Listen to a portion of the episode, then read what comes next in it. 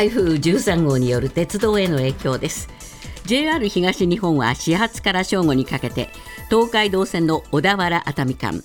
伊東線久留里線などで運休を決めています。また青梅線と八高線内房線と外房線の一部区間などでも運転を見合わせています。一方 JR 東海は東海道新幹線について急遽運転見合わせなどによる可能性があるとしています。ジャニー喜多川氏による性加害問題でジャニーズ事務所は昨日4時間に及ぶ記者会見を行いました。藤島ジュリー恵子氏は創業者のジャニー氏による性加害を認めて謝罪した上で社長を辞任したと発表し後任の社長には所属タレントの東山紀之氏が就任しました。また藤島氏は当面代表取締役にとどまり被害者に対して補償を進めるとしています。この問題に関連し性被害に悩む方への相談の呼びかけが広がっています。電話番号シャープ8891で相談支援センターにつながります。洋上風力発電事業をめぐる汚職事件で東京地検特捜部は昨日風力発電会社から国会質問などを頼まれ合わせておよそ6100万円の賄賂を受け取ったとして衆議院議員の秋本真利容疑者48歳を逮捕しました。秋本容疑者は国会で風力発電会社の事業参入を後押しする質問を複数回行っていました。岸田総理は来週13日にも内閣改造を行い自民党役員人事では政権の中核を担う麻生副総裁茂木幹事長を留任させる意向であることが分かりました。自民党の第2第3派閥のトップを党の要職につけることで来年の総裁選に向けた基盤固めを狙ったものとみられます。新型コロナウイルスについて東京都は直近1週間の1医療機関あたりの平均の患者数が17.01人だったと発表しました。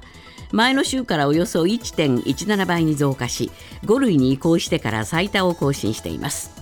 一方モデルナが公表する推計値では東京都の1日あたりの感染者数は9月6日時点で1万4812人となっています。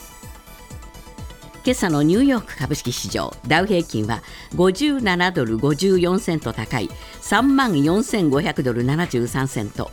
ナスダックは123.64ポイント下落し1万3748.83ポイントで取引を終えました。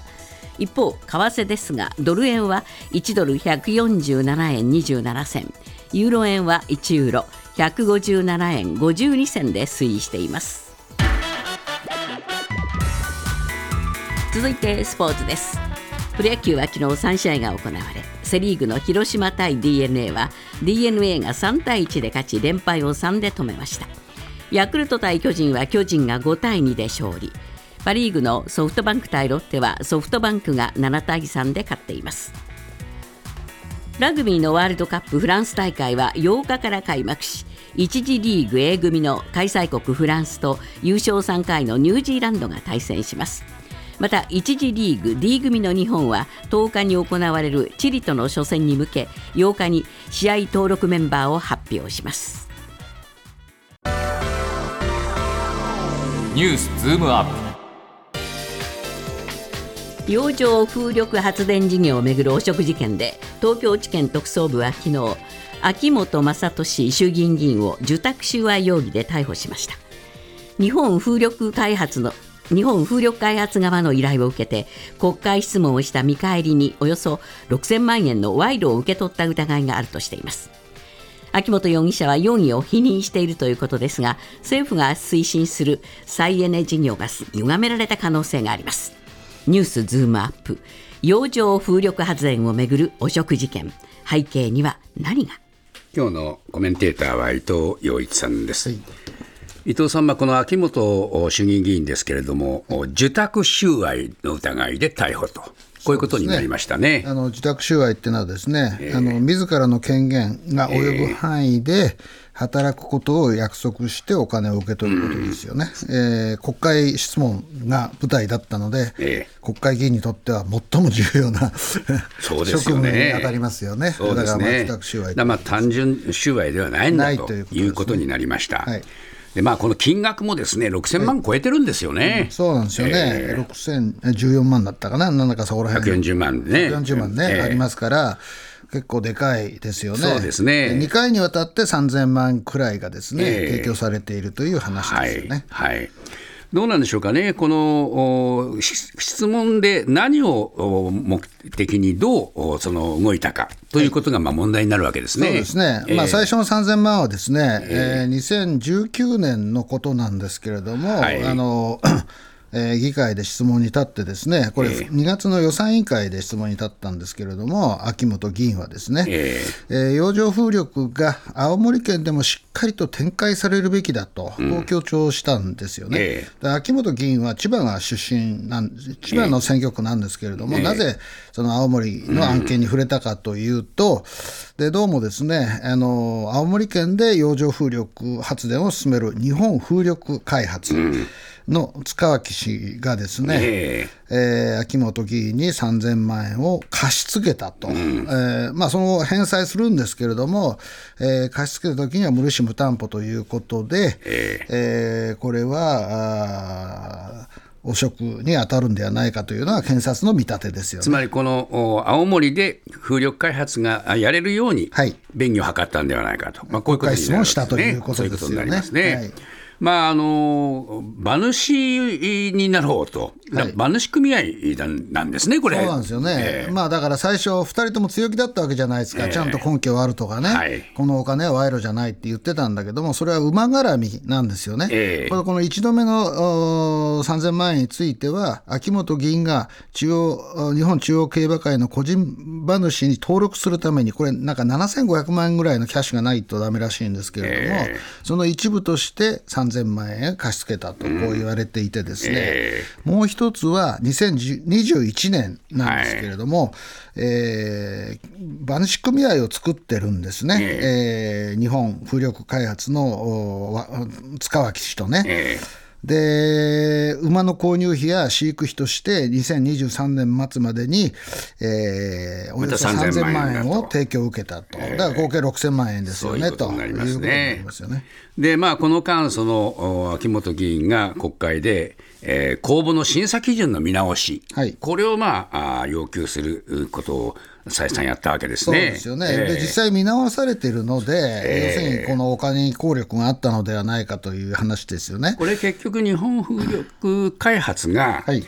まあ、ややっぱりいろんな会社がありますから、はい。競争でもってなかなかその参入できないと、はい。そうすると参入しやすいようなあ その条件質に問をしたと。切り替えさせようとさ。せようとして質問したということ分かりやすいやり方ですよね。かりやすいですよね、えーでどこが競争相手だったかというと、日本風力開発のですね、えまあ、一番あの風力開発で力がああって、安値で落札したのは三菱商事グループなんですよね、どうしてもこのかあのグループに勝てないので、えー秋元議員に働きかけてもらって、基準を変えたとはい。いうのが構図です。そうですよね。なぜそんなにですね風力開発が重要かと、あのふ日本風力開発にとって、えー海再生エネルギー海域利用法というのを使うんですけれども、これはあの2019年に施行されて、ですね正式に再再エネ海域利用法というんですけれども、再エネ事業者が一般海域を30年間占有できるとしてるんですね、30年間。はいだから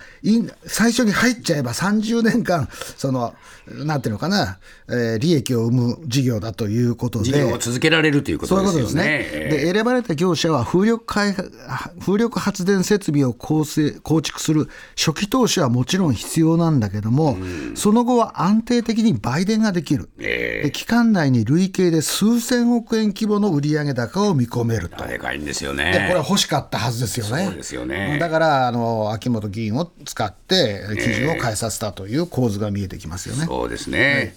まあ、あの秋元さんっていうとですね、はい。まあ、こういうその再生可能エネルギーの問題で言えば、はい。相当弁の立つ、うーまああーえー名前の通った人だったわそうけでしょ。なんですよね、これね、いろいろ調べてみると、まあ、この人、脱原発では自民党内において、唯一の筋金入りだったんじゃないかという気配があります。つまりね、国会質問もそうなんだけど、二階さんと喧嘩してまでね、あの原発反対の質問を展開したりして、だから再エネ関連業界ではですね、えー再エネ関連で頼れる議員がいない中、業界と党の唯一の窓口とかですね、世間的には無名かもしれないが、業界では誰もが知っている圧倒的な存在とか、自民党内で脱原発とまでいう貴重な存在、知識も我々への理解もダントツで一番という並ぶんですよ。だから私は筋金入りだったと思うんですよ。ええ筋金入りだけど、馬がきっかけで腐食したというふうにね、いうふうに思うんですよ。だから本当、残念ですよね。残念です。こういう人がはい本当に、あのしっかりとね、えーやってくれていれば、はい再生可能エネルギーの世界もずいぶん助かったと思うのに、クリーンに見えてもっとクリーンにね、世間のあのなんていうの評価も高かったはずなのに、お金に転んじゃったってことでしょ？腐食しちゃったから、もうイメージも悪くなっちゃったんですよね。ねえ、ではいこういうことになってしまうってことはまあ非常に残念だけれども、やっぱりね、これではね、えー説得力を一気に失いますよね。そうなんですよね、ええ非常に残念です。ニュースズームアップ。ジャニーズ事務所の創業者故ジャニー喜多川氏による未成年者への性加害問題をめぐりジャニーズ事務所は昨日記者会見を開き性加害を事実と認め被害者への救済や補償を行っていく考えを示しましたまた4時間に及ぶ会見の中では事務所は性加害の実態を認識していたのか新体制の在り方はどうなるのか再発防止策やメディアへの圧力の問題など多岐にわたる論点が取り上げられました。ニュースズームアップ4時間にわたる会見何が語られたのか。伊藤さんは会見ご覧になってましたか？4時間12分付き合いました。やりましたか、えー どうでしょうかね、ご覧になってて、えー印象に残ることっていうのは何何が一番大きいですか、まあ、森本さんもね、番組の冒頭でいろいろおっしゃってたんだけれども、私はやっぱり認めるのは遅すぎるなと、まず思いましたし、はい。新体制がですね、やっぱり、えー期待されたことができるのか、例の報告書に挙げられたことがね、そういう会会えー会社を解散するぐらいの勢いでの改革っていうのはできないんじゃないかなと思ったし、はい。言葉としてはですね、やっぱり、なんていうのかな、あの新社長の言葉がちょっと軽いなというふうに思ったし、当事者があの当事者の会ってのあるじゃないですか、あの方々の一人がですね、まあ、2人ともいい演技してたよねと言ってたいたのが印象に残りました。そうですか。まあこれ、うんあの冒頭でね、性被害については認めてはい。謝罪したわけで、はい。これ、まあ一つ、今までやってなかったことが、ここでで出てきたわけですけれども。ね、当事、者の会もそれは評価してましたよね、認めたっそうですね。てことはね。はい。そうですね。よしとか言ってましたよね。まあ、こういう形で、えーその新しい体制を今、あー記者会見で、えー示すという、そういうタイミングだったわけですけれども。まあどうでしょうね、あの東山さんっていうのは、まあ、タレントさんでもあるわけだし、ずっとジャニーズの中での、まあ、言ってみれば中心的な人物ですよね。そうですよね。そういう人が、その解体的、えー出直しっていうもののトップとして、はいふさわしいのかどうかっていうことがまあ問われるんじゃないかと思うんですよね。そうですね、まあ、覚悟は見えましたよ、あのタレントなのにね、年内にいっぱい辞めると、テレビのなんか番組かなんかやってるんですか、12月までに辞めると。でも今まで培った知識がそこにはないわけなので、会社を経営するというね。そうですね。でまあ、あの若手の中の人望がどのくらいあるかということについて言うと、まあ、最年長だかだったからとい。うことでですね、私はものすごく疑問が残るというふうに思いますね、まあ、これからの彼の努力次第なんだけれども、えーそういう印象を受けました。伊。藤さんの疑問の根本、どこにありますか？まあ、やっぱりその以前のジャニー喜多川さんがやったことなので、我々はその手がつけられなかった、言い出せもできなかったってことを彼らが何回も言うんですよね、あの時の自分には何もできなかったんだと、それは井ノ原さんも言ってたし、東山さんも言ってたわけですよ。えで藤島さんももう知ってたはずなのに知らなかったって最初言って、今回認めたというプロセスの中で、会社全体がまだまだ、そのなんていうのかな、後ろ向きだなと、改革にね、そういう印象を受けたので、じゃああの、タレント辞めて社長やりますって言ったときに、どのくらいのことができるかについては、まあ、繰り返しますけども、非常にわからないっていうことと、あのジャニーズっていうね、名前を残したことについて、2人ともね、いや、犯罪者の名前ですって言ってたのに、まだ残ってるわけじゃないですか。これ変えるべきだし、新しい人を外から呼ぶべきだしと思ったのに、それができてない、えー、もう一つ気になったのはね、今回、記者会見やったけど、これからも記者会見やるのかについてはね、えー、いや、そこはまた検討しますっつって、うん、なんかこれからもオープンに、この会社が変わりましたっていうことを広報していく気持ちがないように僕には見えました。そうですか、はいまあ、そういう意味で言うとですね、えー、ちょっと準備不足のままあこの 新しい体制に入ってきたかなというふうにも見えますよね。そうですね、まあ、10月5日に藤島さんが、あのなんていうの社長を降りて、でも代表取締役が残りますよってことですね。はい、で新体制って言っていたのは、要するに今月末にできる、10月1日にできるって言ってたのかな、何回もね。でもその、その事前の報道もあったんだけど、最初まで、最後まで誰が出てくるかも記者会見にね、分からなかったっていうようなことも含めて言うと、えー、まだまだあの、うん、解解体的な出直しっていうのは、短所についたばかりだと いうふうに私は思います。これ、まああの、いろいろ企業もですね、実は会見を受けて動いてますよね、うん、そうですね、えー、まあ、要するに、新体制ができないうちは、あの会社がどうなるかわからないので、その間はやっぱりですね、えー、タレントの採用とかそういうのは見送らざるを得ないというようなことを言っている会社が、例えば例えば東京海上日動火災保険とかですね、えー、日本航空などがあって、えー、だからもう使わないって言ってるわけじゃないんですよ、はい、体制がしっかりして、あこの会社はその会社のタレントを使っても大丈夫だったら使うっていう余地を残しながら、今は判断できないから、あのこれはやっぱりもう、今回の事件がですね、はい、世界的に報道されて、えー、大きな、えー、人目を集めたわけですよね。そうなんですよ、私ね、えー、BBC が3月にやったから、今頃また動き出すっていうのもね、はい、なんとも自浄能力がない国だし、会社だし、うん、そこがね、ものすごく残念ですよね。そうですね、はい。東京都が募集した築地市場跡地の再開発事業について三井不動産を中心とする企業連合が提出した案の概要が判明したと今朝の日経新聞が報じています。計画によりますと築地市場跡地に多目的スタジアムの建設が想定されているということですニュースズームアップ築地跡地の再開発はどうなる？東京の再開発の話伊藤さん、あの築地、結構見に行ってるそうですね。昨日も行きました。はい。はい、あのまあ、まっさらになってるんですよ、今ね。えー、場外市場があって、あのマーケットがあったところはまっさらで、はい。えー、いつもね、何ができるかなというふうに思ってたんだけども、はい、まず一つ、三井不動産の連合がですね、えー、えー、事業費9000億円で、えー、作る計画を立てているというのが日経新聞に載ったということです、ね、これ、何を作るんですか？これね、スタジアムやホテルや、えー、オフィス、うん、あと住居棟も作るそうです。はい、